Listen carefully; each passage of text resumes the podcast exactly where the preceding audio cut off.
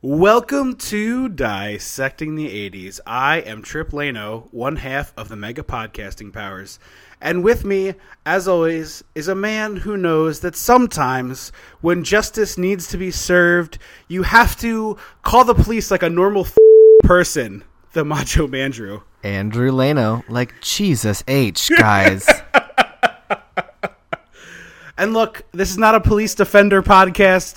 The police do many dumb, bad things, but buying a bazooka to shoot people who sell drugs is kind of an insane response to that. Yeah, let's just, off the bat, we'll just dive in with that. Wait, we should say that we're here. Oh. We should say what we're doing. This is part 2 of Forbuary 2018, our Crime and Punishment edition of Forbuary. Last time we brought you Police Academy 4, which was wacky hijinks with the police, and this time we're bringing you vigilante justice in the form of Charles Bronson and Death Wish 4. So you know what that means. We gotta go back. We gotta go dissect the 80s. It's your cocaine. Something's gotta be done about your cocaine. When the mega powers explode. I'm talking about the 80s. Great Scott! Cream of the crop. Oh, yeah. Mega powers, yeah! When this baby hits 88 miles per hour, you're gonna see some serious shit. We have to send a huge thank you to listener Sophie, who put together a bingo game that is on our Facebook page and on Twitter, twitter.com/dissect the 80s, and it's Dissecting the 80s on Facebook. It's a bingo game where you can like listen to the show, and the things that we say are all like our classic, you know, the bag of soup. Making fun of each other. You know, thank mom for listening to the podcast. I say bananas or something like that. The most amusing thing was, obviously, it was very cool, and we shared it all around, and I was showing it to some friends and family, like, what a cool thing, somebody who listens to the show made this, that's amazing. Mom said she forgot Bone Town, which is like a horrifying thing to hear your mother say. Thanks. So, no thanks, Mom. Well, because Mom hated that we said the word boning, so we, like, curtailed it. We changed it, yeah. So I thought it was a really good list, and it was nicely mixed. That like there were a few different ways you could score the bingo. It wasn't like you know it's only going to be the B column or whatever. It was well put together. So thank you again, Sophie. And you know, if you ever want to timestamp, write it down, send us a picture. We would obviously post that too. If you want to play along, if you get a bingo, we would love to see it. Yeah, write the minute second in each thing. And it was like, this is the episode I watch it. Yeah. And at 14:10, they did this. Yeah. At 2 minutes, they derailed. Exactly. That would be so cool. I wonder if there's an episode where you could get the whole card.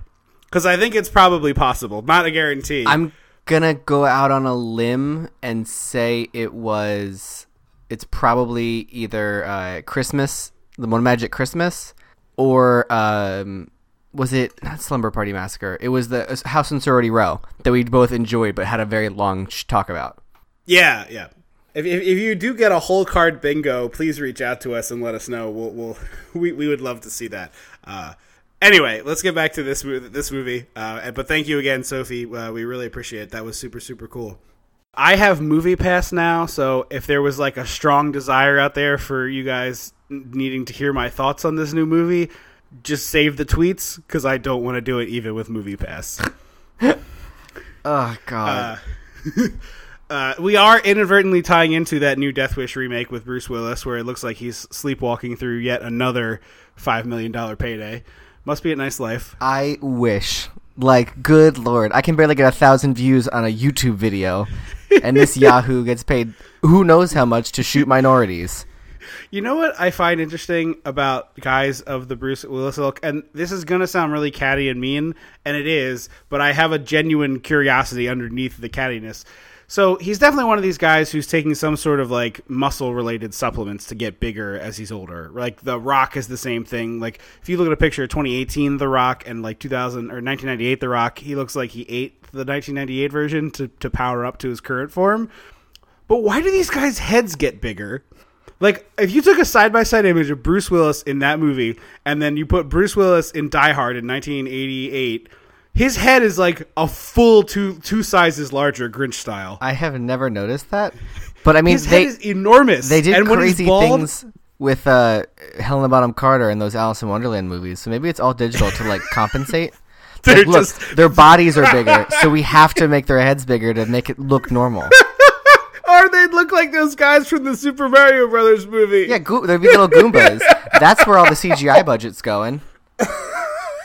Because he really, his head, and it's probably because he shaves his head and, like, you know, all the skin, light reflecting and stuff like that. I'm sure there's a reason, but his head just looks so enormous compared to it as, you know, 1988 version. It really does. Anyway, we're not here to talk about Bruce Willis. We are here to talk about Charles Bronson, action hero extraordinaire, I guess, and this entry in the Death Wish franchise, Death Wish 4. We're just going to, off the bat, I wrote a note later, but we're going to use it now just because it's so hard to get into this movie because all it is just old white dude gets justice with a gun and no consequences, and that's basically our world already. So, like, I don't know what we're, like, this isn't fantasy fulfillment. This is just, that's what happens. Well, it's fantasy fulfillment for a certain group of people, for sure. But, like... just not us. But it's just, like, that's already how the world works for a lot of people. I what don't fantasy? And I will say, in defense of this, some of the action is really great. Like, really tremendously great. And for a Part 4 movie... there's a couple really awesome sequences. Yeah. For a movie made on the cheap, it's a Part 4 movie, you know... I will say, I don't think Charles Bronson really mails it in here. I don't think he's good in this movie. I don't know anything about Charles Bronson, so I can neither confirm nor deny the phoning. Have you never seen The Great Escape? Oh, it's been a long time. He's one of the prisoners in The Great Escape. I've seen Chicken Run. I will say this. I don't dislike Charles Bronson. I think he played a certain type. I think he's definitely dyeing his hair in this movie because he's 66 and this is the fourth one out. He definitely seems to be doing a little just for men, which is fine. It's a good looking thing going on up there. It's kind of ridiculous hair for a man of his age. But you know what? If I had that hair at that age, I would rock it too. Especially today when we're living in like the golden age of older male action heroes. Like Liam Neeson got to come back in his 60s? I think he's also in his 60s, yeah. Like, that is the bar where I'm at now. So Charles Bronson just feels like a frail old man with a gun. Like, he doesn't feel like he'd kick your ass. He feels like, I have a shotgun! Although, I will say he does have that, like, scary old man strength thing where, like, he could get you with one good swing maybe and put you down if you weren't expecting it. Like, I think he could get one good punch in. If he rabbit punched you? Yeah, no, I think... You're in the confrontation with him, and he gets off one good shot, and it's whether or not you can withstand. Because after that, he's out. Like, he's donezo. He's not throwing another good punch. But if he can hit you right on the button at the right time, he can get you down. It's that, like, grandpa strength where it's like a musket. It's a single-loaded musket, and it's really old, so it might not fire well at all, right? It might just blow up in his hands. But if it hits, it's hitting. You know what I mean? Okay. He might swing, and miss... Like, there's an equal chance that he will swing, miss you entirely, and fall down and break his hip. Like, he's just puts himself out. But if he connects, that punch is a good punch. There's just one of them. I agree with that. That makes sense for me. But you're right. He doesn't have... we've talked about this before on the show, action heroes of the 80s versus action heroes of the 2010s. Like, The Rock, as an example, we just talked about, is freakishly enormous. Like, he looks like a superhero drawing... and he's a real human, whereas Charles Bronson is like our dad, is that he's like in fine shape, but he's not some roided out dude. He doesn't look like he could lift me up and just like throw me under the roof of a building. No, he's not going to flip a car, whereas like The Rock, I think, would eat the car. He would just tear a bumper off and chew on it because he's enormous. So the hook of this movie, you've never seen a Death Wish movie before, right? No. This is your first Death Wish movie? Okay. So in the first movie, it's kind of justified. His wife and daughter are raped and murdered. I forget. I think the wife gets killed and the daughter gets raped. I thought this movie implied that his wife was killed in the first one and his daughter was killed in the second one. Maybe that's what it is. One of them there's a rape and murder in every Death Wish, which is really disgusting. Well, except the fifth one, but we will probably never get there. It's a 1994 movie, so you're on your own for that. But in the first movie, that sets him off to go after his wife's and daughter's attackers, whom he kills. And you know what? Like, I could see how that reaction is normal and feels justified to a person. Sure. Mm-hmm. Not to bring the sad real world into it, but we just saw that guy in the Larry Nassar sentencing of the gymnastics stuff. The dad of two of those girls jumped a barrier and tried to beat the piss out of the guy. Like, I get it. Yeah, that 100%. I get how A leads to B, but when you hit the fourth movie in the franchise, one, the fact that it's another personal crime related to him is bananas crazy. And two, he takes this personal crime as an excuse to be like, well, I'm just going to wipe cocaine out of this city and take on both of the cartels in and gangs because that's my job now. Which feels a little hypocritical movie business. Like, we all know what's turning those wheels between 1980 and 1989. Oh, you mean the sniff brigade that was in charge of Hollywood? Yeah, like, what? Why are they... I feel like that's a weird choice for... what I would assume is a mountain of cocaine in the middle of a writer's table. You'll notice that the thing that the girl ODs on is crack cocaine, not cocaine powder. And I don't think that's an accident. Oh, is that why he said smoke cocaine? And I was like, I don't do drugs. But I was under the impression that cocaine was a snorting drug or one of the spoon injection drugs. It's a snorting drug. Yeah. I'm picturing that with, like, a folksy apostrophe after the end. Yeah. You're popping, you go to a party, you're snorting, you're smoking, and you're spoon injecting. There's a pile of mystery powders at the party, and it just says snorting drugs, and the R's are backwards. It's on, like, a piece of wood that's a little crooked. Yeah, exactly. These are our snorting drugs. So... the movie starts with a woman in a parking garage with some very sexy saxophone playing, so you know it's going down in the bad way immediately. I have to say, the opening was very well crafted and tense and, like, a little scary as someone who is not an imposing figure alone in a parking lot or a parking garage. It's scary. I would be scared. I mean, you'd have to be crazy to not be frightened in the situation this woman faces. What's that? You'd have to be The Rock. Yeah. Even The Rock, I think, would be a little bit touched off in this situation. Her car won't start, and then she sees a guy wearing pantyhose over his head and sort of standing in the under a light, so he's lit creepily. He looked like a Mii character, like on the Wii when you make yourself. Oh yeah, another like squished face. Yeah. I always wondered, even as a kid, I thought it was weird. I guess the pantyhose over your head is just to make it so your facial features are kind of indistinguishable. I thought I was always under the impression that was more of a camera thing. Like, it helps blur your face for a camera, but doesn't really do much for in-person stuff. And that would make sense in an era where it's basically a VHS tape up there. Yeah, you're looking at 3 pixels. Yeah. But anyway, first it's one guy, then it's two, and then it's three, and then suddenly they're all around her car. And one of the things that I found really entertaining about this scene, because it very quickly goes into the dark place that I don't want to be in a movie where you're watching this woman get assaulted. Mercifully, it's short.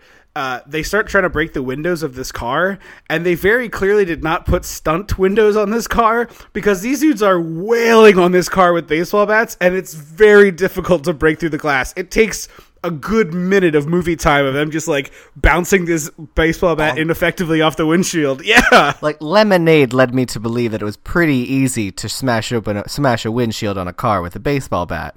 Well, just another one of the many things Beyonce has led you astray about. Also, I thought it was weird that, like, the sound of their instruments hitting the windows sounded like gunshots. Yes, it did. I was like, are they getting shot now? Like, what's happening? So then Charlie Bronson shows up, and he pulls out a gun. The guy's like, who the hell are you? And he says, death. And then he shoots all of them mercilessly in the parking lot, including one dude who he wounds in the leg. And this is like Chekhov's Charles Bronson. Yeah, that's his move, apparently. You wound him, and then you hunt him down like a damaged gazelle, and then you shoot him after you say something mean to his face. So I was like, A, I hope I don't have to know shit about this universe, because this woman walking to her car was literally 3 minutes of her walking. And I was like, am I supposed to know this character? Like, is this going to be like, oh, shoot. It'd be like if they were like, oh, this is Catwoman. Oh, they just killed Catwoman. Like, what? Yeah, yeah. Like, was there supposed to be a hint that this was the thing? No. He's basically the Punisher or the comedian from Watchmen, from what I gathered in the beginning. Yeah. And then I would say that's accurate. And then he shoots the last dude that he wounded and let run away, and then flips him over, and it's himself. And I was like, oh, he killed himself because vigilantism is a crime, and he kills criminals. Yeah, that would be a really cool meta commentary in this movie, actually. So it turns out it's a bad dream, and we snap over to him in his architecture firm. Yeah, what? I did not remember this character being an architect, and it is a really Ted weird Mosby choice. Here picks up a Glock and just is like, I'm going to take matters in my own hands. Yeah, he needs to be like an accountant, I guess. He needs a different job, because I feel like the architect is getting more fulfillment out of his day to day. Yeah, I want like the definite, like you said, an accountant, a little like wormy guy. But an architect just feels confident already. Like their job is to like tell people what to do and what to build. Right. And also it requires creativity, which the only other thing we see from him in the movie that's creativity based is the fact that he murders people in unusual ways. You know, good murdering. So Audrey from the Vacation movie, the Thank first you. One. I was like, why does she look so familiar? And then I looked her up. She is the, I guess, is kind of his stepdaughter. He's been dating this woman for apparently 2 years, and she and the daughter are both like, hey, you're great. Let's make this a real deal here. Like, let's family this up. Let's do this. And he's like, I'm not sure I want to commit, which, like, I don't know, dude, you've been through the darkest thing that a person can get through. I feel like you should be jumping on this chance. Like, yeah, this woman wants to be with me. Take it. Yeah, but he knows it's going to happen again, and he'll have to grant another death wish. He was cursed by a traveling gypsy, much like Thinner, but instead she was like, family murder and terrible things. So she's going out with her boyfriend to the arcade so they can buy some drugs. That's open till 11, I guess? Yeah. And he sees her take a hit of a joint in the car, so you know they're going to die. Because this is a movie made by very conservative white men in the late 80s, and drugs are very bad in Reagan's America. Except cocaine. Yeah, except cocaine. Well, cocaine is the root of all evil in this movie. But that's, again, like, these people are, like, the people who wrote and made this movie are 100% doing cocaine. Allegedly. Oh, for sure. Allegedly. So she leaves, and he's talking to his girlfriend, and they're having this very important heart-to-heart about their relationship, and he's basically being like, hey, if we go now, we can catch this movie and be home in time to make sure we're here before Erica gets home. And she's like, I would rather talk about our relationship status, because that's more important to me than whatever movie you're going to drag me to. And also probably bone, dude. You know this is like a reissue of the Guns of Navarone or something like that, and she's just like, "Oh my god, another war movie!" The original 3:10 to Yuma. Can we just stop with the war movies? No war and no westerns. I'm tired of wars and westerns. So, Erica, but it's such a weird, stilted conversation between these two, and it's like, this is the fourth death wish. At this point, you know what you're getting from Charles Bronson. Why are you having this long conversation where he's trying to establish his relationship parameters? Yeah, I think it, I don't know. He clearly is not in the upper echelon of his acting at this point in his career. No. Although, hang on, it says, apparently the entire script was rewritten while filming, and Bronson was constantly having problems with dialogue and requested more rewrites. So it's possible that they were just like, look, he's not going to be able to memorize things, so we'll just give him the easiest stuff to say and put a gun in his hand. That most of his dialogue is one-liners except this conversation, so that makes a lot of sense. It's essentially what happened with Batman and Robin when they were supposed to get Patrick Stewart to play Mr. Freeze and instead got Arnold Schwarzenegger and had to rewrite the entire script. Wait, what? Patrick Stewart was going to be Mr. Freeze? We lost out on, like, the perfect Mr. Freeze and got saddled with Arnold doing ice puns. No, I want Patrick Stewart doing ice puns. That's the ideal Mr. Freeze. Mr. Freeze is a brilliant character. Nice to meet you. Like, are you kidding me? Yes, please. Well, he was... Yeah, no, they had him cast, and they're going to do, like, actual Mr. Freeze, where he's, like, tortured and Shakespearean. And then... somebody out there needs to get get the script of this movie, and Patrick Stewart, and a big bag of weed, because we know he's down. I've seen that video of him doing triple takes with his, like, 27-year-old girlfriend in a treehouse. I know Patrick Stewart gets down. Him, Ian McKellen as Batman... And we stage a live reading of the Batman and Robin script at some theater in Los Angeles, and we charge $45 a ticket. Nobody loses here. Somebody out there who's listening, I'm in. I will invest. Let's get this happening. I agree. I would rather see a better script. But yeah, basically they were like, oh, we're going to have one of the most brilliant actors of our time. And then, oh, no, we got Arnold Schwarzenegger. Quick, just throw in some ice puns. Do you know he pays Warner Brothers $1 a year to rent that suit from them to display in his home? Are you serious? I just read that online today. Allegedly. I'll put allegedly on it. I believe that, though. Anyway, so Erica is at the carnival, or the carnival. It's at the arcade. Kind of a carnival. There's, like, bumper cars behind it. I think it's like a boardwalk. Yeah. So she gets a special packet of drugs from the drug dealer, and he's like, don't share this, it's just for you. And it's like a significant amount of crack cocaine that he gives her to not share. The bag is pretty full that he gives her. And then we get a phone call, and it's like, oh, your daughter OD'd, and they run to the hospital, and her first line to the doctor is, she doesn't do drugs. And the doctor says, well, she did tonight, which is like my favorite line in the history of movies. Are you kidding me? I love it, but also, buddy, let's a little tact here. It's like, lady, we're treating her for an acute cocaine overdose as we speak. Yes, she did. She did. I know that she did it. And then they go into the room, and there's a nurse literally straddling her on the table. Yeah, doing the, like, clear, and chest compressions and stuff. Wow, I forgot 80s hospitals were real loot. Like, you could smoke in them. They were just straddling patients to administer the defibrillators. It was a real lax time to be in a hospital. Exactly. Smash cut to Charles Bronson is at the arcade now, and Erica's boyfriend is confronting the drug dealer like, hey, you did this to her. I'm going to the cops. Like, I know everything. I'm going to the police. Which is like, hey, just do that part. Yeah, don't threaten the drug dealer. You don't need to get off your one-liner or, like, anything. Yeah. Just do it. So he gets stabbed. Charlie Bronson watches him get stabbed with death. A Romeo and Juliet dagger. Yes. It's not a switchblade. I don't think it is. It just looks like bequeath unto my bosom and die, Shakespeare. There are several stabbings in this movie that are done with Shakespeare-era daggers. It's very bizarre. Yeah. So Bronson sees that happen, and then in one of the coolest deaths in the movie, well, the first of many cool deaths in this movie, I will say. It's like a Friday the 13th style. Yes, there's like 3 Friday the 13th style deaths in this movie, which is cool for an action movie. He shoots him and he falls on the bumper car roof and he gets like totally electrocuted. And then there's my favorite is the panicked but calm voice of the person running the bumper car booth. It's like, please remain in your vehicles. Folks, do not exit your... Please remain in your vehicles. Whatever you do, remain in your cars. Do not exit your cars.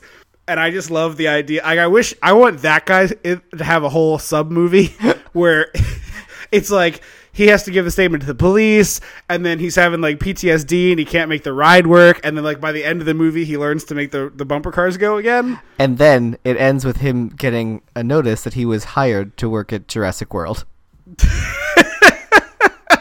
I'm in. Somebody that feels like the logical progression for that man. Yeah. No. Absolutely. And then we get a tatted up, makeup, pierced 90s gay telling the police. It's Mark Pellegrino. Wait, what? I don't know who's that. He played Lucifer on Supernatural. Oh, really? Yeah. I don't remember a whole lot about Supernatural. Two big Supernatural alums is Mark in this movie. Mark Pellegrino and Mitch Pileggi, or Pileggi, I'm not sure how you say it, who I believe was the yellow-eyed demon. He's the bald guy with the big ears. He gets killed in the factory later. Yes. Okay. Yes. Yeah. So 2 big Supernatural guys, and also Danny Trejo for like a second. Yeah, I saw that. I don't know this to be certain, but it's early enough in his career. This is probably like towards the top of the amount of dialogue he had by 1987.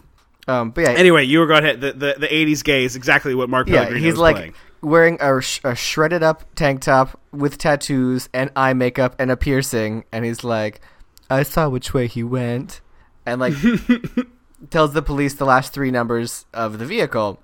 So I was like, oh, that feels like a lot to go on in the 80s. Like, yeah. Like, I feel like if you were to do that now and be like, oh, it was a blue car with these three last digits, they'd be like, oh, well, we can't do shit about that. Like, there's too many cars now. That's what they told me when somebody hit and ran my car when I lived in Frederick, and my neighbor was like, hey, I got the license plate. And knew the last four digits of an 8-digit plate, and they were like, can't do that. And I'm like, he was like, this is the make and model of the car, and the last four digits are this. And they were like, sorry, can't do anything about that whole plate. And I was like, certainly there is more that is not true. That cannot be true. I realize that this is just a hit and run where a person broke the mirror off my car, and like that stinks and I have to deal with it. But if this was a murder, you couldn't tell me that there's nothing else you could do. You could run partial plate numbers. I've heard it on Law and Order. It's like, certainly that if you have to be able to make that happen. I'm not asking you to zoom and enhance, buddy. I'm saying here, do something with this. Yeah, I came home and my side view mirror was dangling off, and there was a note from my neighbor that said, I got the make, model, and half of the plate. Just come over and get it from me and call the cops. They told me no.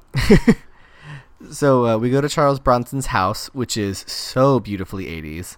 Yes, it's very much the middle place in The Good Place, that just full like pastels and weird seashell lamps and bizarre art. You're kind of like, what's the theme of this house? And then the answer is a shrug. The 80s. Yeah. And there's a note under his door that says, I know who you are. And he gets a phone call that's like, did you get my note? And it's like, Mom, you don't have to call me every time you email me. Yeah. The email will go through. If you... That's not a jab at our actual mother. That is not a jab at our... That is just a comedic general mother joke. just making sure. I sent Dad, I think it's the second time he's listened to the podcast, I sent Dad the clip of us talking about him helping hide a body in the Slashuary episode about House on Sorority Row, and he did not find it as funny as I thought. Yeah, I was like, oh, this is a humorous thing that we paid you homage. No, he thought it was great. Anyway, he ends up going to the guy's house after he gets invited there, and it's sort of like the house in The Big Lebowski. I don't know if that rings I didn't think you've seen that. But anyone out there who's seen it, it's this elaborately ornate old money rich guy house that has like dark wood paneling and beautiful frame photos, and you kind of expect a bunch of suits of armor to be in there somewhere, although we never see that part. It's really gorgeously appointed, this house. And then he starts talking to this guy and laying out the plan, and the guy basically is like, I'll pay you a whole lot of money to just get rid of all of the drugs in this entire town, because I'm my Bruce daughter Wayne, also got killed. And I'm too old to Batman, so... Yeah. You're 10 years younger than me, so I guess you're young enough to Batman. Yeah, I was going to say, these guys are pretty close to the same age. So he's like, okay, cool, sign me up. And I love murdering... Again, apostrophe. Because at this point, he is now not being a vigilante. This is contract murder. Yes, he has no proof that these people are doing anything wrong other than this man's word. Yeah, and the guy hands over files of information on these people, like where they live, what their alleged crimes were, how they've gone to jail for these crimes but not really served their sentence, and all that stuff. Yeah, it's definitely the person who's like just looking for an excuse to do some murdering. Right. So we go to the funeral for the daughter, and the mom is having a bit of a breakdown. He's like, it's not your fault. It wasn't my fault when it happened to my family. It's the drugs. The drugs are evil. No one, they're the worst thing possible. So we go from that to him being like, you're a reporter. You should write about drugs. We smash cut to the editor's office, and the editor literally says, everybody uses drugs nowadays. No one cares about drugs. He also looks like a Ken doll. He does look like a Ken doll. He's got like plastic, like frozen in place face. But I think this is just wish fulfillment on the part of the producers being like, yeah, nobody cares about drugs, right? Right? Everything's cool now. Everyone's doing the cocaine, so nobody cares about the cocaine. What? What? Did you say cocaine? Yeah, it's a weird choice of like, yes. What's the narrative, people who are definitely doing cocaine while writing this movie? What is your narrative? So he says, you can do it, but I don't want anything bad to happen to you, so, like, keep me aware of what you're doing. And she goes to the morgue. But it feels very glib for a woman who just lost her daughter to an overdose and, yes, like, very well could have just been found in an alley, because he's like, I don't want to find them to find your body in an alley. And it's like, she just buried her daughter's body. Some tact would be nice, Jerry. Some tact. But one of my favorite scenes in this movie is when she goes to the morgue and the mortician is like, hey, I guess it's not a mortician. The morgue attendant is like, hey, these are really grisly bodies. Are you sure you want to see them? And she's like, yeah, I need to see them. And he's like, all right, well, this first one's pipe exploded in his mouth while he was smoking it. And so I'm expecting a person to be like missing a nose and like an eyeball hanging gore, out. Like the living dead under that sheet. Instead, like, this person's mouth should be just a gaping, disgusting nightmare is what it should be. If a pipe exploded in your mouth, it would be the most horrifying looking. And they open the sheet and it's like the first draft of Freddy Krueger before they got him to look like scary. Kind of a bad sunburn.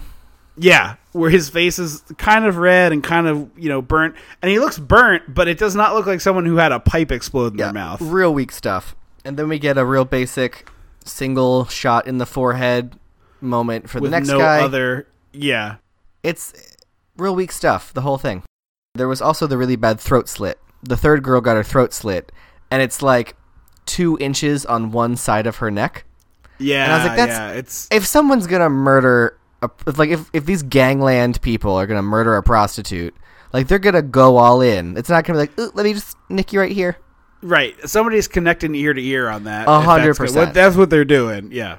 But then she goes to investigate more at the carnival or the boardwalk or whatever. And for no reason at all, the character's just eating a corn dog. I think she was just trying to, like, be less suspicious. Like, look, I'm just attending the carnival. It wasn't my daughter who died. But she walks up to this guy and is like, she flashes a few $100, and she's like, hey, he's like, oh, I got you covered. I got all sorts of good drugs. She's like, no, I want information. And he's like, what kind of information? And she takes a bite of a corn dog before delivering a line. Like, how cool are you trying to look? That would be like how I think I'm going to be cool. It's like, hang on, let me dip this in some spicy golden mustard first. Bink, bink, bink, bink. As I was saying, I would really like to get some information about the cocaine in the South. Like, this is... I get what you're saying, she's trying to blend in, but the point at which this character is taking bites of corn dogs mid-take is a bridge too far. You know how good for Death Wish 4. This could be like award-winning corn dogs. You don't know. This could be like the Knoebels Grove of boardwalk corn dogs. I just don't understand why it's in the movie. If they make good corn dogs, like, maybe just everybody has that for lunch one day if they would like. But, like, I genuinely think because this movie was so cheap, there was no craft services. And so she was, like, desperate to eat something. It was like, oh, no. This is the end of a 12-hour shoot day. We've been filming since 11 a.m. I'm so damn hungry. And the kid is like, ma'am, these corn dogs have been in here for, like, a whole day. You don't want to eat this corn dog. And she's like, shut up. I'm starving. Give me the corn dog. And then the poor director is just like, well, I guess there's a corn dog in this scene now. Go for it. But I like that she expected him to snitch for like $200 or $300. Yeah, he does roll over very easily with this information. Because like I feel like $200 or $300 in the 80s was like, I don't know, not that that's not snitching money if you're in a drug cartel. Well, remember, it's like basically times 4 to get to modern money. Okay, so about $600, we'll say. Yeah, call it between $600 and $1,000, but that's still not snitching money. No. Also, Charles Bronson kind of looks like John Voight in National Treasure in this movie. He does kind of look like John Voight in National Treasure.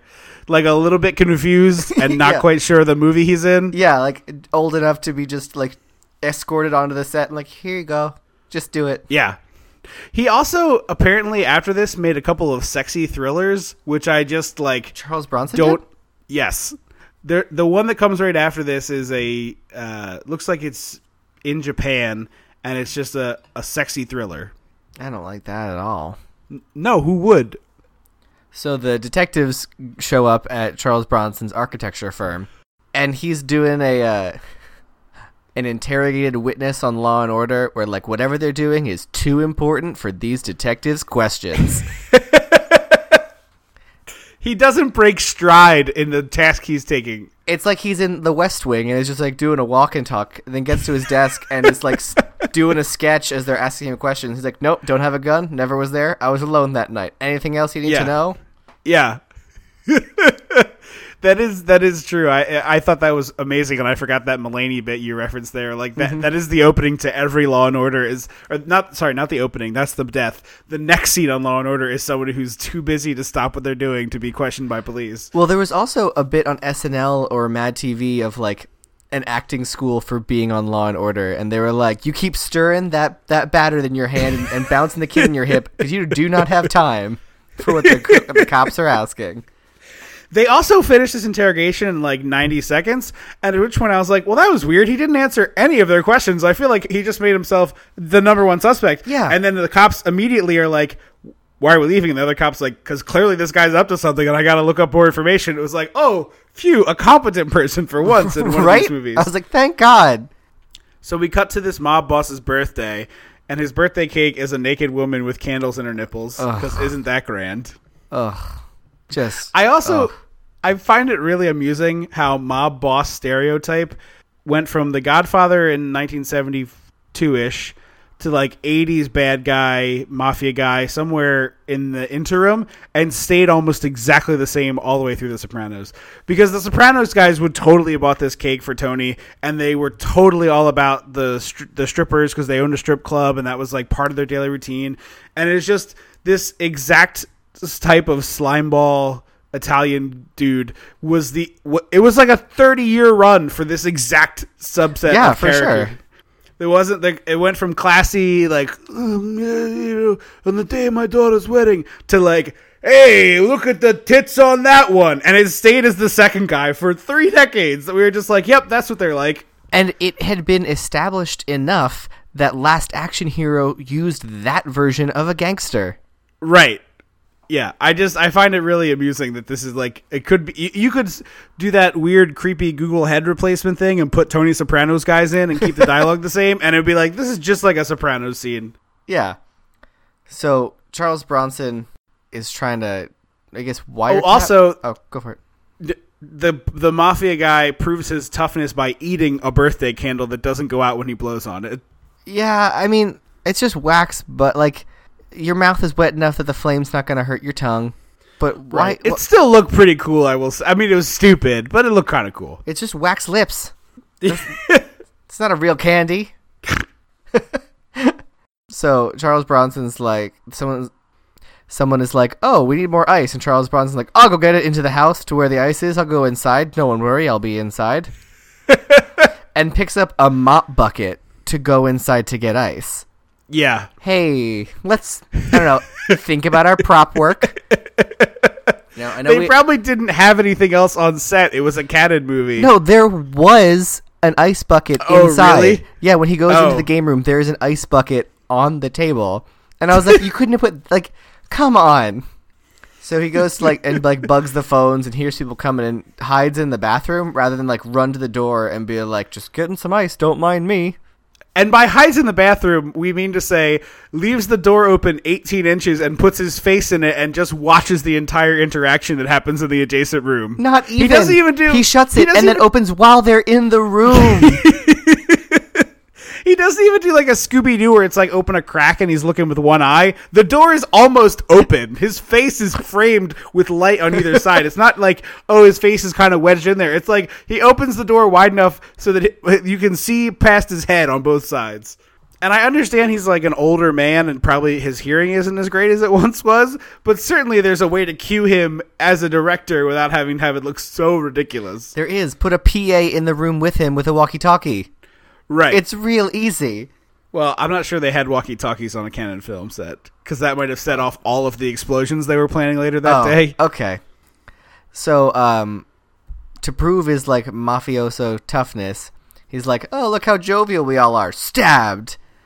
And a guy falls down, and you can clearly see the, like, square plate on his abdomen that the knife hilt is attached to under his shirt when he goes down, because there's a weird, like, square pop-up. And I was like, I see you, movie. And Charles Bronson loudly closes the door. And it's like, at least wait for a moment of, like, volume. Yeah, or just step back into the darkness. Like, what are you doing? You're drawing attention to yourself at this point. You have now drawn attention to yourself. Yes. Good job. And so, like, the mafioso has his guys go in there and they find Bronson what looks like peeing, I guess. Yeah. And he's like, I was just in here. And he was like, oh, I trust you, I guess. Help clean up this dead body and we'll give you some money. And I was like, that man just stabbed someone he knows. This doesn't feel like. And then he gives like a knowing look to his subordinate. And I was like, oh, never mind. Yeah, because at first it was like, this is really bad mafia-ing. Oh, no, you're just good. Also, I'd like to point out here, the first time it happens, this is one of like three different times Charles Bronson puts on a disguise to infiltrate one of these places. And the one is just like a suit. But this is one of two disguises that means Charles Bronson has access to a disguise closet. That's what I was going to say. It's like he just has a whole closet full of different employee uniforms for different types of jobs he might have to infiltrate as a vigilante. It's insane, the costuming he has at his disposal. Yeah, like this one, like you said, it's at least just a tuxedo. Sure, I'm sure a lot of people could like It's a catering tuxedo, though. It's like a specific kind of look, you know? That's true. So they throw the dead body in the trunk, and the dude pulls a gun on him, so Charles Bronson whacks him with a tire iron and slams his neck in the trunk and runs away. Yeah. He opens the garage door and then drops this tire iron so loudly. It's like, clang, clang, clang, clang, as the garage door is like, and it's like, anything you do to be quiet is good. Just any option for quietness. Right? So then we cut to my favorite one where he's got this bottle of wine and he's like, now it's a montage of him just like picking off henchmen now, where it's like he's got this briefcase or case file full of information of all these people he needs to go kill. And so he's just like, oh, I'm going to go down the list by one. And it's like, oh, his three lieutenants are blah, blah, blah, blah, blah, blah, and blah, blah, blah. One of whom is Danny Trejo. And so they're having like a three lieutenants meeting, I guess. And he goes in the car and he has this case of wine samples, which has four regular bottles of wine in it and his fake one, which again is like, that's four times more elaborate than you need to be for what's going to happen in this. But yeah, all right. You could just have he opens two, maybe three explosives. Like really sell this. I don't know. Yeah. Or just like a bottle of wine. You're like, hey, I work for this company and this is the thing. So he's filling with this bottle of wine, and I thought it was a wiretap, like another. I couldn't tell. He bugged the phones. I thought it was a gun. I was like, it's either a wiretap or like a secret gun. Like he pushes the bottom and it fires through the cork. Yeah, yeah. But so what it is a bottle of wine where there's a seam about 4 inches up on the bottom, maybe 3 inches up, where the bottom pops off and you have access to the inside, which turns out, spoiler alert, is a bomb. But we don't know that. The audience does not know that until it blows up, which is kind of a great thing in this movie. Mm-hmm. But there's a seam all the way around this bottle of wine, and to cover it up, he puts on a regular size bottle of wine sticker, and it's like, dude, and it's just all the way at the bottom. If I saw that bottle of wine, I'd be like, whose like homebrew is this? Right, and also, why is there a huge seam in this glass bottle? They don't normally have seams. Of course not. If you're gonna do this, you need a label that goes all the way around. Mm-hmm. But so he goes in and he pours a glass of wine for the bartender, and he's like, hey, he's a booze rep, basically saying like, oh, drink our wine. It's great. And he's like, oh, let me bring this to your customers. They really like it. And the bartender's like, oh, no. He pops the bottle of wine down, and then Danny Trejo is like, I know you from somewhere, and yanks him into the table. And it leads to this great exchange where Bronson's getaway move is to throw a glass of water in his face and sprint for the door. But because he's like 66 years old in real life, his sprint for the door looks like a sad turtle of some kind, where it's just like Danny Trejo reacts to this water as if it's battery acid. Yeah, he really does. And I was like, it's a glass of water, buddy.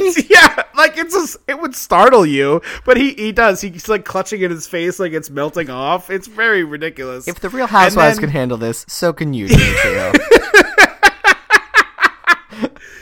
I wish I had thought of that joke.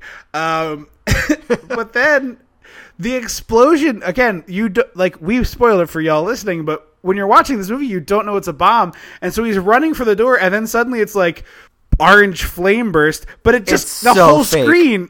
It doesn't You don't see a thing explode. The screen literally, it's like a little kid with Windows Movie Maker where it's like, I'll put this explosion over the whole screen, and it's like kablooey, as if like a nuclear test goes off. It's the whole so screen. Bad.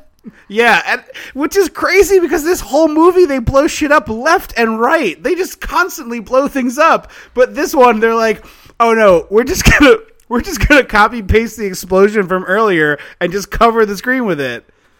It's an explosion wipe. I've never seen an explosion wipe. I haven't either. But honestly, I want more of them now. Now that I've seen one, like, what is this? So then we find out real quick that he's hiding his, like, you know, dossier and all of his, like, murder plans just under his regular blueprints at work, which feels not the best place to hide things. No, it really is not. And so we then get this guy comes to town sometimes and works at a movie store. So Charles Bronson pulls out his magic movie gun silencer and he also takes an Uzi, which I only know from movies as a gun that sprays bullets, like, nonstop. And from GoldenEye, I think. GoldenEye. Oh, also, I always think of True Lies when she drops it down the stairs and it kills 10 people.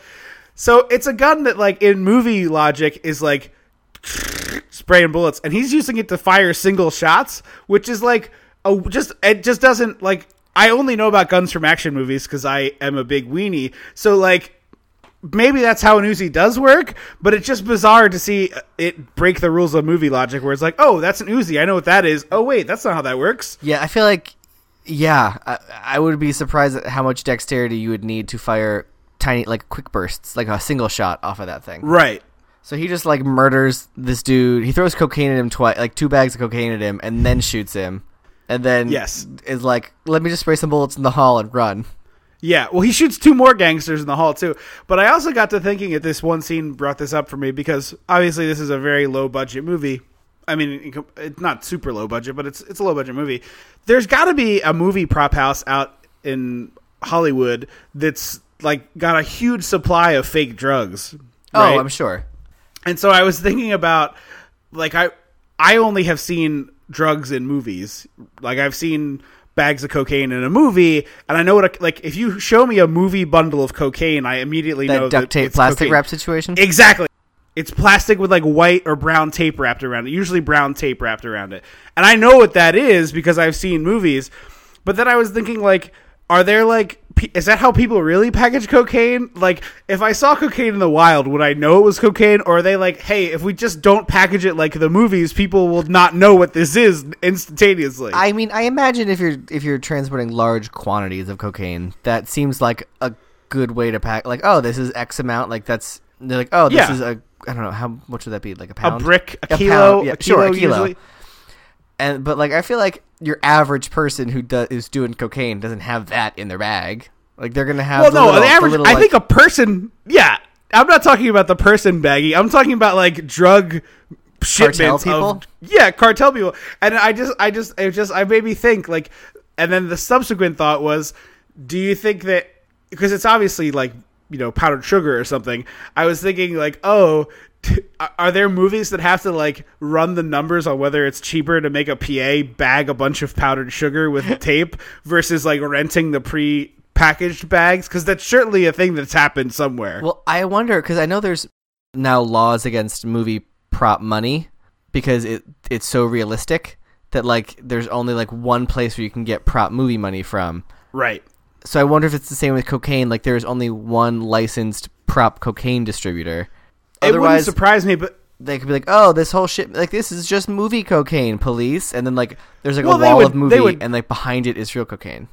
Oh, so it's a fake movie production, just like Argo, but for cocaine smuggling. Yes, exactly. Oh, so and then you have to have a scene where the police captain does that very scientific test of dipping their finger into the drugs and licking it that you see in movies and TV all the time where it's like, I'm pretty sure the cop is not just licking what might be cocaine to test it. Right? FYI. Like, could you imagine the criminal trial? They're like, Officer Brown, how did you know it was cocaine? And Officer Brown is like, well, I extended my pinky finger and I licked it, and then I dipped it in the cocaine like and I tapped it on my tongue.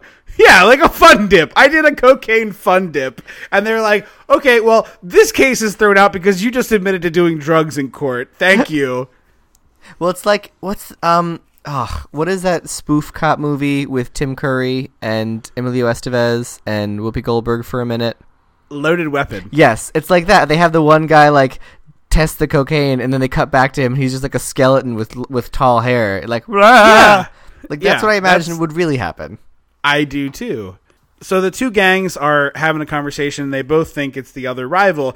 And it got me thinking that, like, this is basically how cable companies work in 2018. Mm-hmm. They're just like, hey, Verizon's coming in on our turf. They're roughing up our guys. And Comcast just, like, you know, murders a bunch of them. That's how I think that works. You think Comcast is the murdering ones?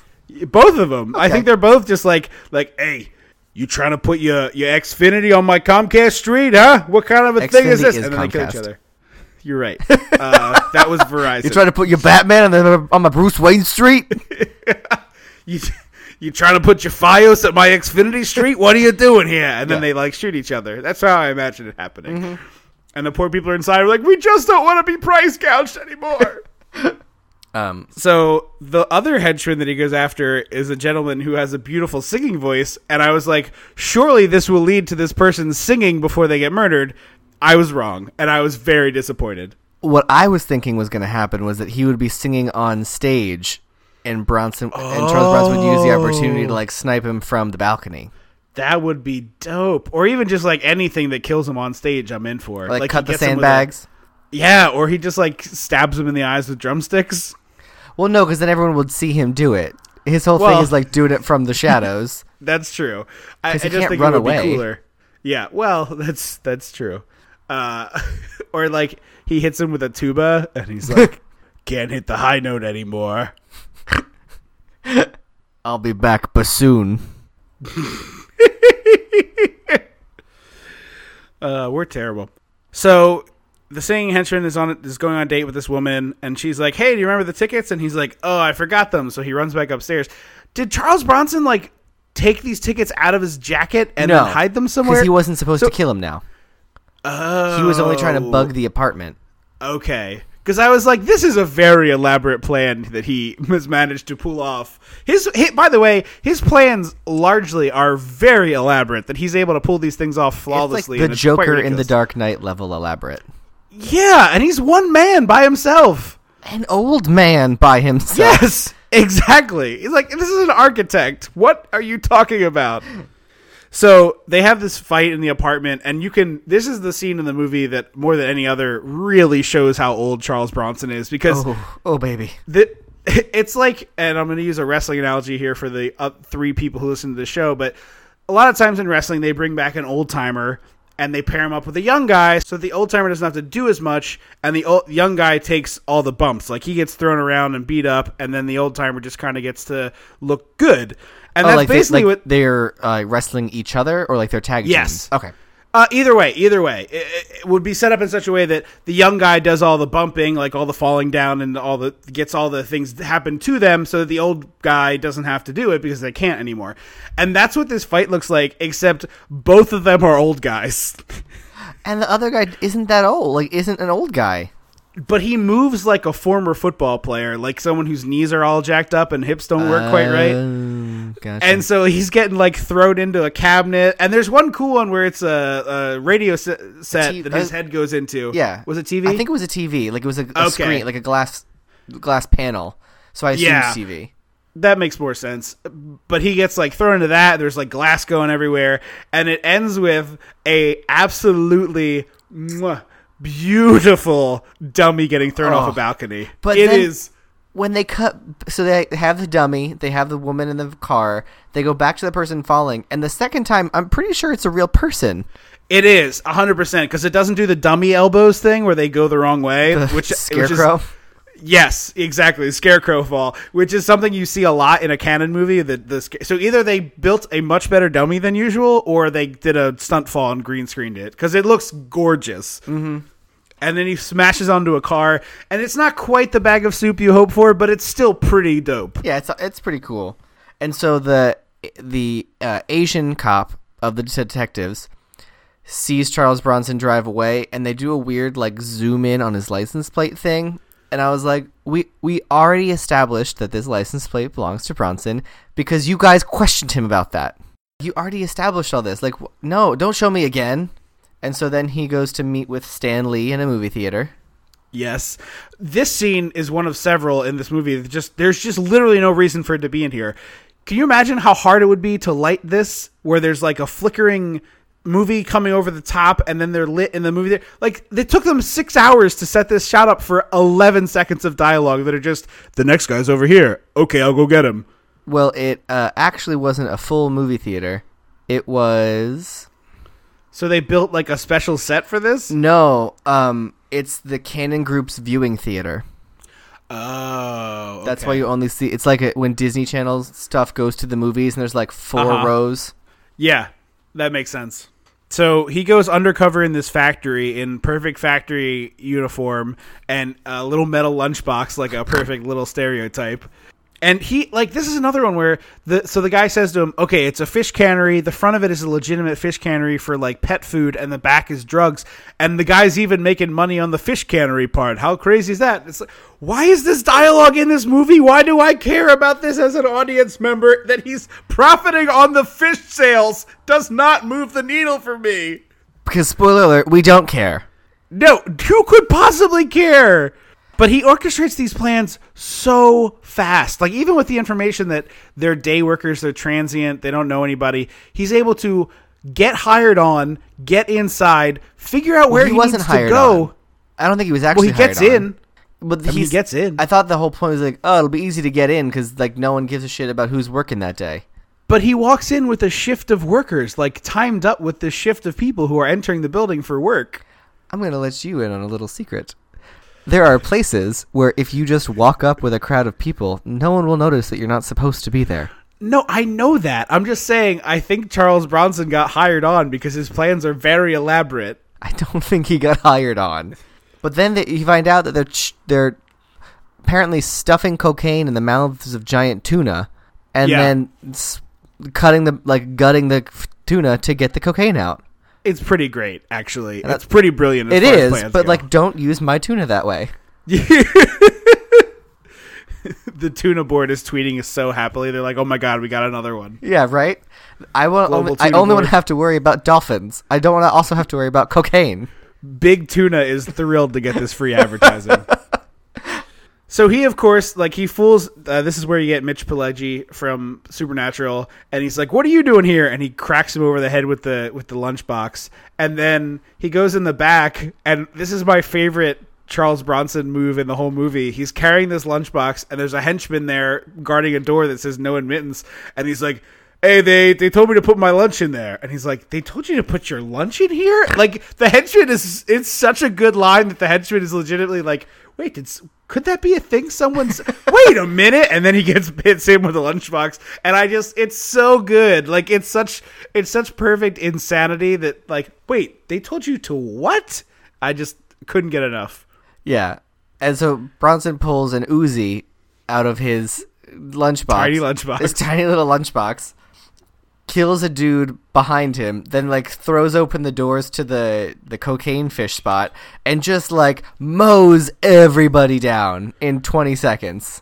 Yeah, he does not give one crap that some of these people could be mostly innocent, and he's just like spraying bullets at them, and then he pulls a bomb out and it's actually dynamite with a clock on it. It's something out of like MacGyver and Murder, She Wrote. It's something out of Looney Tunes. It's actually a bomb from the Roadrunner cartoons is what it is. He throws it in, and then he goes, like, running away from it, and it blows up. And there's a guy on the loudspeaker being like, "I'll give $1,000 to whoever kills this guy." Calm down, Mr. Like, Salt at the nut factory. There's, like, four guys in there who are, like, trained bad guys with guns that are shooting at him. And then a bunch of other workers who seem to be, like, actively going for it Could you imagine someone being like, anyone who takes down the armed gunman who blew up this place gets $1,000, and you not being like, I'm going to go hide in the bathroom. I'll see you guys later. Like, I was under the impression that some of these people were just fish cannery workers and knew nothing about the devious actions. Most of them are just fish cannery workers. So he blows up the back room and then, like, drives away in a van. And I guess he drives through the wall in a van. I block out a lot of the nonsense. He drives the white nonsense through a wall. It's so good. It's the good kind of nonsense. He drives through a wall. It drives away, and then we like go over to check in on our cop friends to be like, so what's the deal? Like, what's happening? And the Asian cop has like figured out that it's Bronson, but doesn't say anything. And I was like, why aren't you sharing with the class? Yeah. And then, plot twist, he's a dirty cop because he's a POC, so he can't be a good guy. Well, that is sort of the narrative this movie establishes pretty early on and sticks with. Women are props and POC are bad guys. Yes. So this cop goes to confront Bronson and is like, hey, I know you're the vigilante. What of it? And Bronson is like, well, I know you're a dirty cop. And he's sitting at his table this whole time. The cop is talking to him. Bronson is seated behind the cubicle wall. And the cop goes to shoot him, and there's a big gunshot noise, and Bronson has been holding a gun on the cop the whole time and shot him through the cubicle wall, which now means he has to destroy that cubicle wall as evidence. No, I don't think it was a cubicle wall. I think it was a drafting table. Okay, well, whatever it is, he's got to destroy that because it has a huge gun hole in it, and now he has to dispose of a dead policeman's body who has been shot in his office. And nobody knows that he was a dirty cop. Right. You have no proof of this whatsoever. Well, because I was like, oh, maybe if there is a security camera in the office, that would have been a good idea. You could use that. Yeah. And then, like, he came in and pulled a gun on me. Or just be like, this whole conversation's been on camera. If you leave now, I'll delete it. And then don't delete it. Mm-hmm. But no, instead he starts an episode of Law & Order and dumps the body where a jogger runs. Exactly. So now the other cop is hot on his tail and is really angry about the fact that his partner's been killed. And the two mafia families are going to meet in this oil field. So he stations himself above it like a sniper. And I'm thinking, like, what is his plan going to be? Like, he's going to snipe one and hope no one, like, realizes that it was a sniper. But I was happily proven wrong that if someone gets shot when they're surrounded by people with guns, they assume one of the people with guns did it. Yeah, it's very, they're like, we've been set up, and then it turns into just like an all-out gunfight, which is funny that you didn't think of that, because that's exactly what I thought he was going to do from all my years of watching comedies where this happens by mistake, where like the blundering idiot is like, hey, I'm gonna hide out here, and then accidentally kills a guy, and then suddenly everybody kills everybody, and the dumb guy's like, oh, that's weird. It turns into Great Movie Ride for a second. Exactly, yes. So he shoots the one guy. It starts a shootout. He shoots some oil barrels. It shoots that out. The head mafia guy on the one side runs like Jem from Jem and the Holograms. He sure does. Just runs around as everyone's leaving, be like, Nick, Nick, flailing his little penguin arms. So Bronson shoots him in the knee from like 500 yards, and he's like rolling around in it, like in intense pain. And Bronson walks up to him holding a 4x6 picture of his stepdaughter and is like, this is for her. And the guy's like, genuinely is like, I don't even know who that is. And it's like, she smoked your drugs and died. And the guy is very confused at this being the reason why he's about to get murdered, and then he gets killed. And it's really good. It's really very good. And like, it's clearly the actress's like glossy mini headshot. Oh, it's absolutely. It's just like, it was part of a 4 set that she like gets printed out and sends to people, and they just cut out the one fourth they needed. If they flip that over, it would have a list of her special skills in it and all of the community theater she did in Iowa. Yes. So the rich guy calls him up and is like, hey, great work. I got one last thing to talk to you about. You got to come here. And he's like, absolutely not. I'm done. He's like, well, then I'll just tell the police everything. So he goes to this secret meeting point, and this guy's like, get in the car, I'm going to drive you to a place. And he gets in the car, and he locks him in and runs away. So Bronson immediately knows what's up, because apparently he's the smartest man alive. But it takes like 10 full minutes to try and leave. He like shouts because he's a very old man. He like shouts for his attention a couple times, and then is like, wait a minute. Get out of the car. Right. Like, get more upset about this thing that's happening to you. But he makes it away, and they blow up this car, and it is a actual car that gets blown up. Yeah. It's really cool looking. Yeah. They just should have set the timer shorter. Yeah, yeah. So one of the things that happens a lot in modern movies, and honestly, like, most of the time you don't even notice it, they use, you know, CGI fire for safety reasons, and I get that. Mm-hmm. But, man, watching cars really blow up, it just will never get old to me. It's like, real cool. It's real cool. And like, the parts where there's a later one where you see the fire, like, pouring like, it almost, like, climbs underneath the top of it, like, once the explosion blows out the windows, like, another part of fire, like, swoops underneath in this really cool curling motion and gets underneath the, like, the mushroom lid of the car. Yeah, yeah. And, man, it just, like, there's nothing cooler looking than watching them blow up a car. I know it's a stupid thing, but it's really, like, a great part of this movie is how many cars get blown up. Yeah, I don't know. It always annoys me because I'm like, look, if the Jaws ride and the Backlot Tour and Earthquake attractions can have, like, 30,000 explosions a day, then I think you guys can have some more explosions in your damn movies. Yeah, I agree. I mean, I get if there's a reason why you can't do it for safety, but a lot of times I'm sure it's just because it's cheaper not to blow up a car. Yeah. So are headshots more prevalent in today's movies? Yeah, I think so. Because I feel like everyone, he even, like, the point blank ones, he shot everyone in the chest rather than, like, the head spray. I think it's normally because they would have squibs on the guys and they're, like, you know bullets, like, the blood spurts. Yeah. But this movie weirdly had not enough squibs in it, so a lot of people got shot and in the chest, and then they'd roll over and be bloody, but there wasn't, like, a spray of blood, which is a disappointment because this is the kind of movie we'd expect squibs everywhere. Yeah, I want fountains of blood. The squib budget was way too low in Death Wish 4. I'll be upfront about that. So he tries to leave and he gets arrested. And turns out they're not really cops. First, he goes to confront the guy who sent him. Oh, that's right. Like, set up the meeting, and his butler answers the door, and he's like, you can't see him. So he, like, grabs the butler with a gun and is like, take me to him now. And, like, Vincent Price in, you know, Edward Scissorhands is there. So, like, what we thought was old is, like, nope, there's even older in this movie. This movie's taking us to age 90 now. Like, a skeleton with, like, saran wrap in a box skin just stretched over it. He's like, what? And so Bronson's like, oh, this guy had bamboozled me. But the guy he's talking to is clearly wearing a clip mic. Oh, really? It's on his shirt. I was like, is that? And I was like, it's 100% what that is. I didn't notice. Nice catch. Yeah. So then he goes to get arrested by fake cops. And he has a really clever thing he does. I love these kind of things. They do it in Die Hard, too. Yeah. Lots of action movies where they ask a very specific question, and the answer to the question gives them enough information to learn something important. So he's like, oh, are you taking me to the... Haven't I seen you at the station on Sunset? And the cop's like, yeah, I've been around there. And there obviously is no station on Sunset because he immediately starts, like, trying to kick the grate out between the front and the back seat. Yeah. And then... it causes them to go over a perfectly placed ramp hidden behind a car. That's visible. Those car ramps that you put behind your trunk when you park. And so they flip, and I was like, how did 80-year-old brittlebone Bronson not die in this car crash? But two young able-bodied fake cops did. But then we find out one of them survived. I needed the part where Charles Bronson puts a seatbelt on. Yes.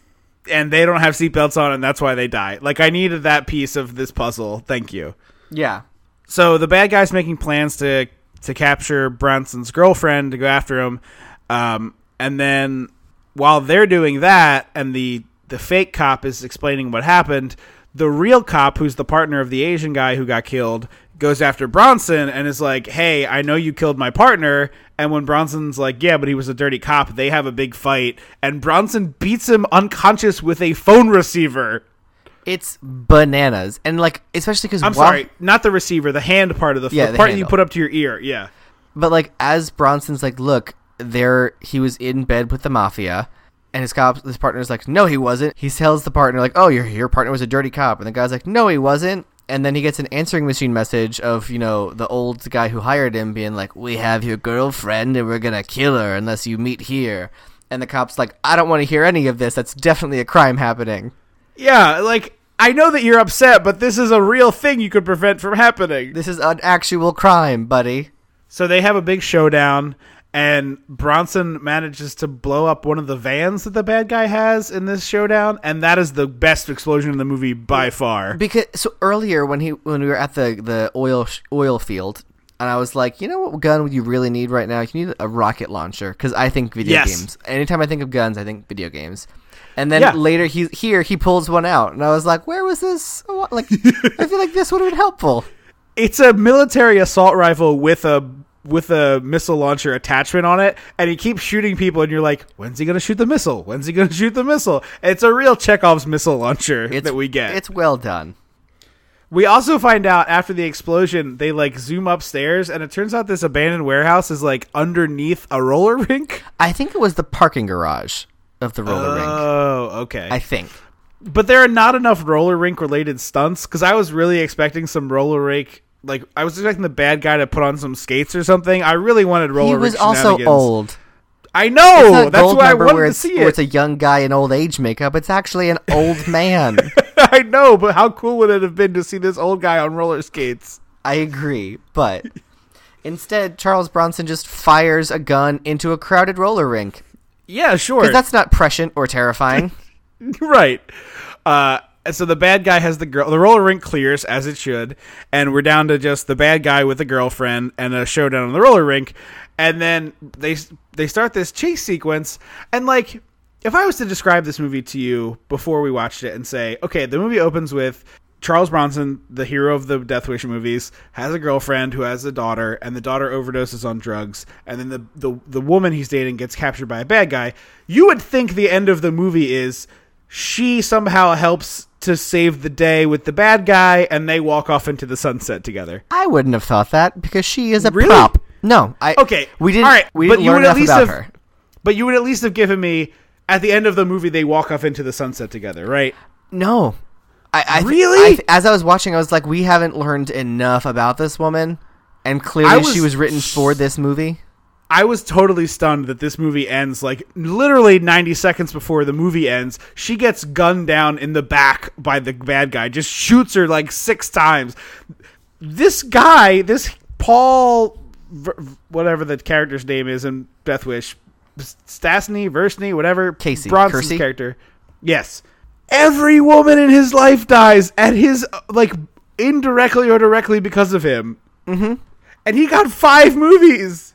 I can't. Because the movie, he then shoots his rocket launcher into the bad guy, which is beautiful and amazing. It is amazing. Did you see the fact that it hit the dummy so hard it took it out of the boots? Yes. Yes. The rocket comes, like, Bronson shoots the rocket, and I think he really shot the prop thing, because he recoils and closes his eyes in actual terror, and the rocket hits the dummy square in the chest, and then you see a huge plume of flame and just a pair of boots underneath on the ground where he was standing before. It's awesome. It's really amazing. Great. Except it's followed by the cop pointing his gun at Bronson, being like, "I put your gun down. You're going to jail." And Bronson drops his gun and walks away from him, and he's like, "You do what you have to do." And the cop does it, and I was like, no, you know what you have to do? Your fucking job. Yeah. Shoot him. Arrest him. Shoot that guy. Yes. Shoot that guy. Yes. Yeah. He's not a hero. So that's the end of the movie. What did you think about Death Wish 4? God. It's just so old white dude. I can't. I kind of really liked it. Ugh. I didn't want to, like, all of the criticisms you're lobbing at it are 100% correct. This movie's, like, moral attitude is one that I find repulsive, but it's just so perfectly 80s action cheese that it's just, like, exactly the type of I think what you should do is get the movie and just fast forward it until you see a gun and then push play. And then as soon as the gun goes away, you just fast forward it again until, because the plot is inconsequential. I mean, it's literally inconsequential. It super doesn't matter. Nothing. The plot is just, how can we make it so that Bronson has to do all this murdering? And I really think if you just, like, fast forward until either you see Bronson with a gun or Bronson with some sort of gadget and watch for, like, the next chunk of minutes, it's really enjoyable. Like, it's exactly the kind of cornball cheesy action that I just absolutely can't get enough of. All right, he shoots a bad guy with a rocket.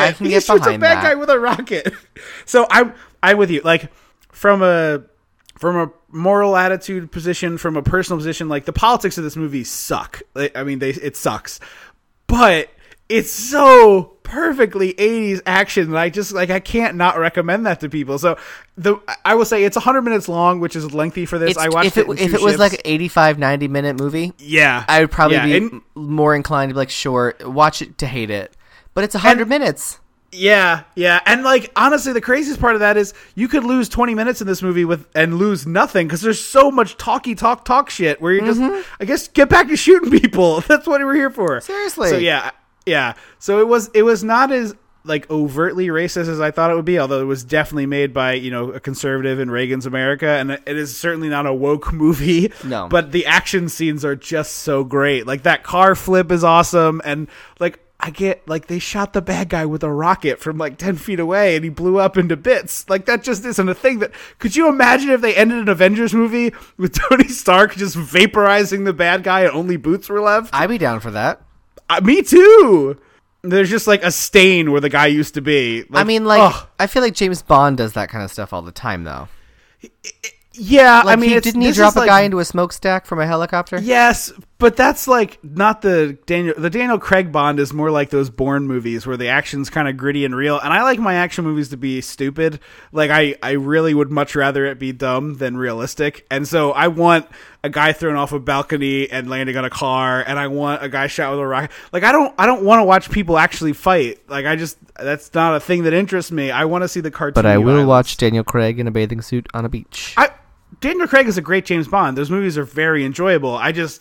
The fight scenes leave a little to be desired to me, except for the Bond 50 where they had the like Home Alone ending. I thought that was magnificent. Was that Spectre? I think so. Because the Craig ones are Casino Royale. It wasn't Quantum of Solace. Skyfall. Oh, there's four for him. It's Skyfall is the one I'm thinking of. I think the end of Skyfall is like Home Alone, where he like sets up booby traps in his childhood home. Oh, and he catches bad guys. I like the music in those movies. But I've never seen a whole lot of them. No, it's great, and Judi Dench has a really big part in that one too. But yeah, anyway, I think I have to recommend this movie. Like, I really did not. I was expecting to just clown on this movie for a whole podcast, and I like the action parts are just so good. The rest of it is trash, but there's like 20 really great minutes here, and I think that carried me through the other 80 that were kind of meh. There is another one of these that came out. So this killed Cannon Films went bankrupt shortly after this. They owned the Death Wish. You don't say. So, well, I think Cannon Films went under for money laundering reasons. Oh, I think there was. Yeah, I don't think it was. I don't think it was like because they made cheap movies direct to DVD. You mean filmmaking wasn't the key interest of this production company? No, I think they were. I think they made movies like the same way that Blumhouse works now, where it was incredibly cheap, and then they, in this case, they released them direct to VHS, and they made their money in the rentals, because you know that was a legit business 30 years ago. Yeah, but they eventually went bankrupt, and so there wasn't another Death Wish movie until 1994, which means that Bronson would have been 73, I think, if my calculations are correct, 72, 73 years old. In that one, I've seen it, like clips of it. He uses the machine gun that Arnold uses in the Terminator, like a Gatling gun. Yeah, like from an airplane or a helicopter. Is it mounted on his walker? It's something like that. And he also has a bunch of rockets and he's blowing cars up left and right. So I've never seen it, but I've heard it's ridiculously over the top in the best way. Yeah. So that's, I would say watch at least parts of this because they're really delightful. I'm sure there's a hit clips on YouTube. Yeah, exactly. That does it for this edition of Forbuary. Don't forget to check us out on Cynical Cartoons. We were on that the same day as our previous episode dropped.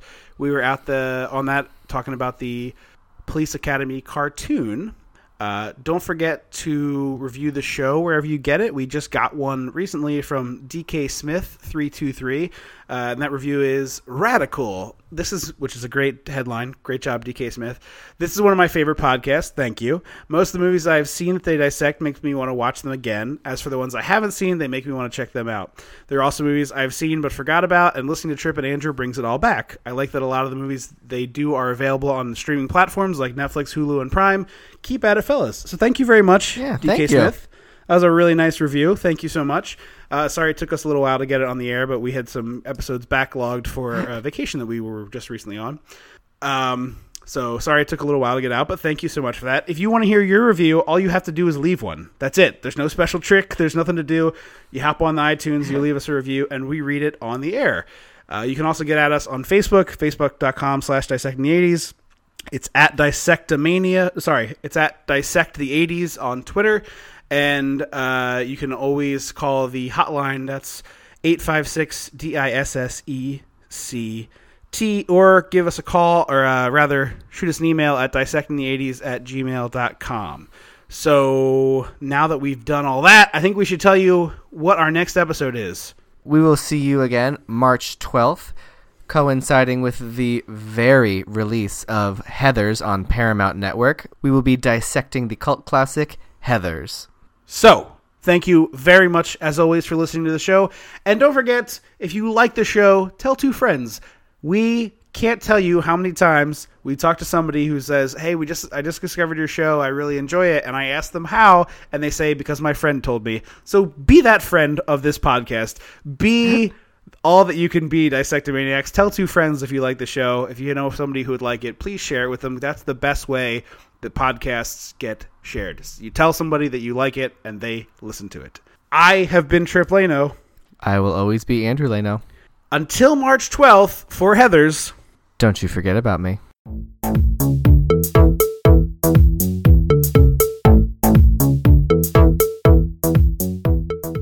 Dissecting the 80s is a Chum Some of This production.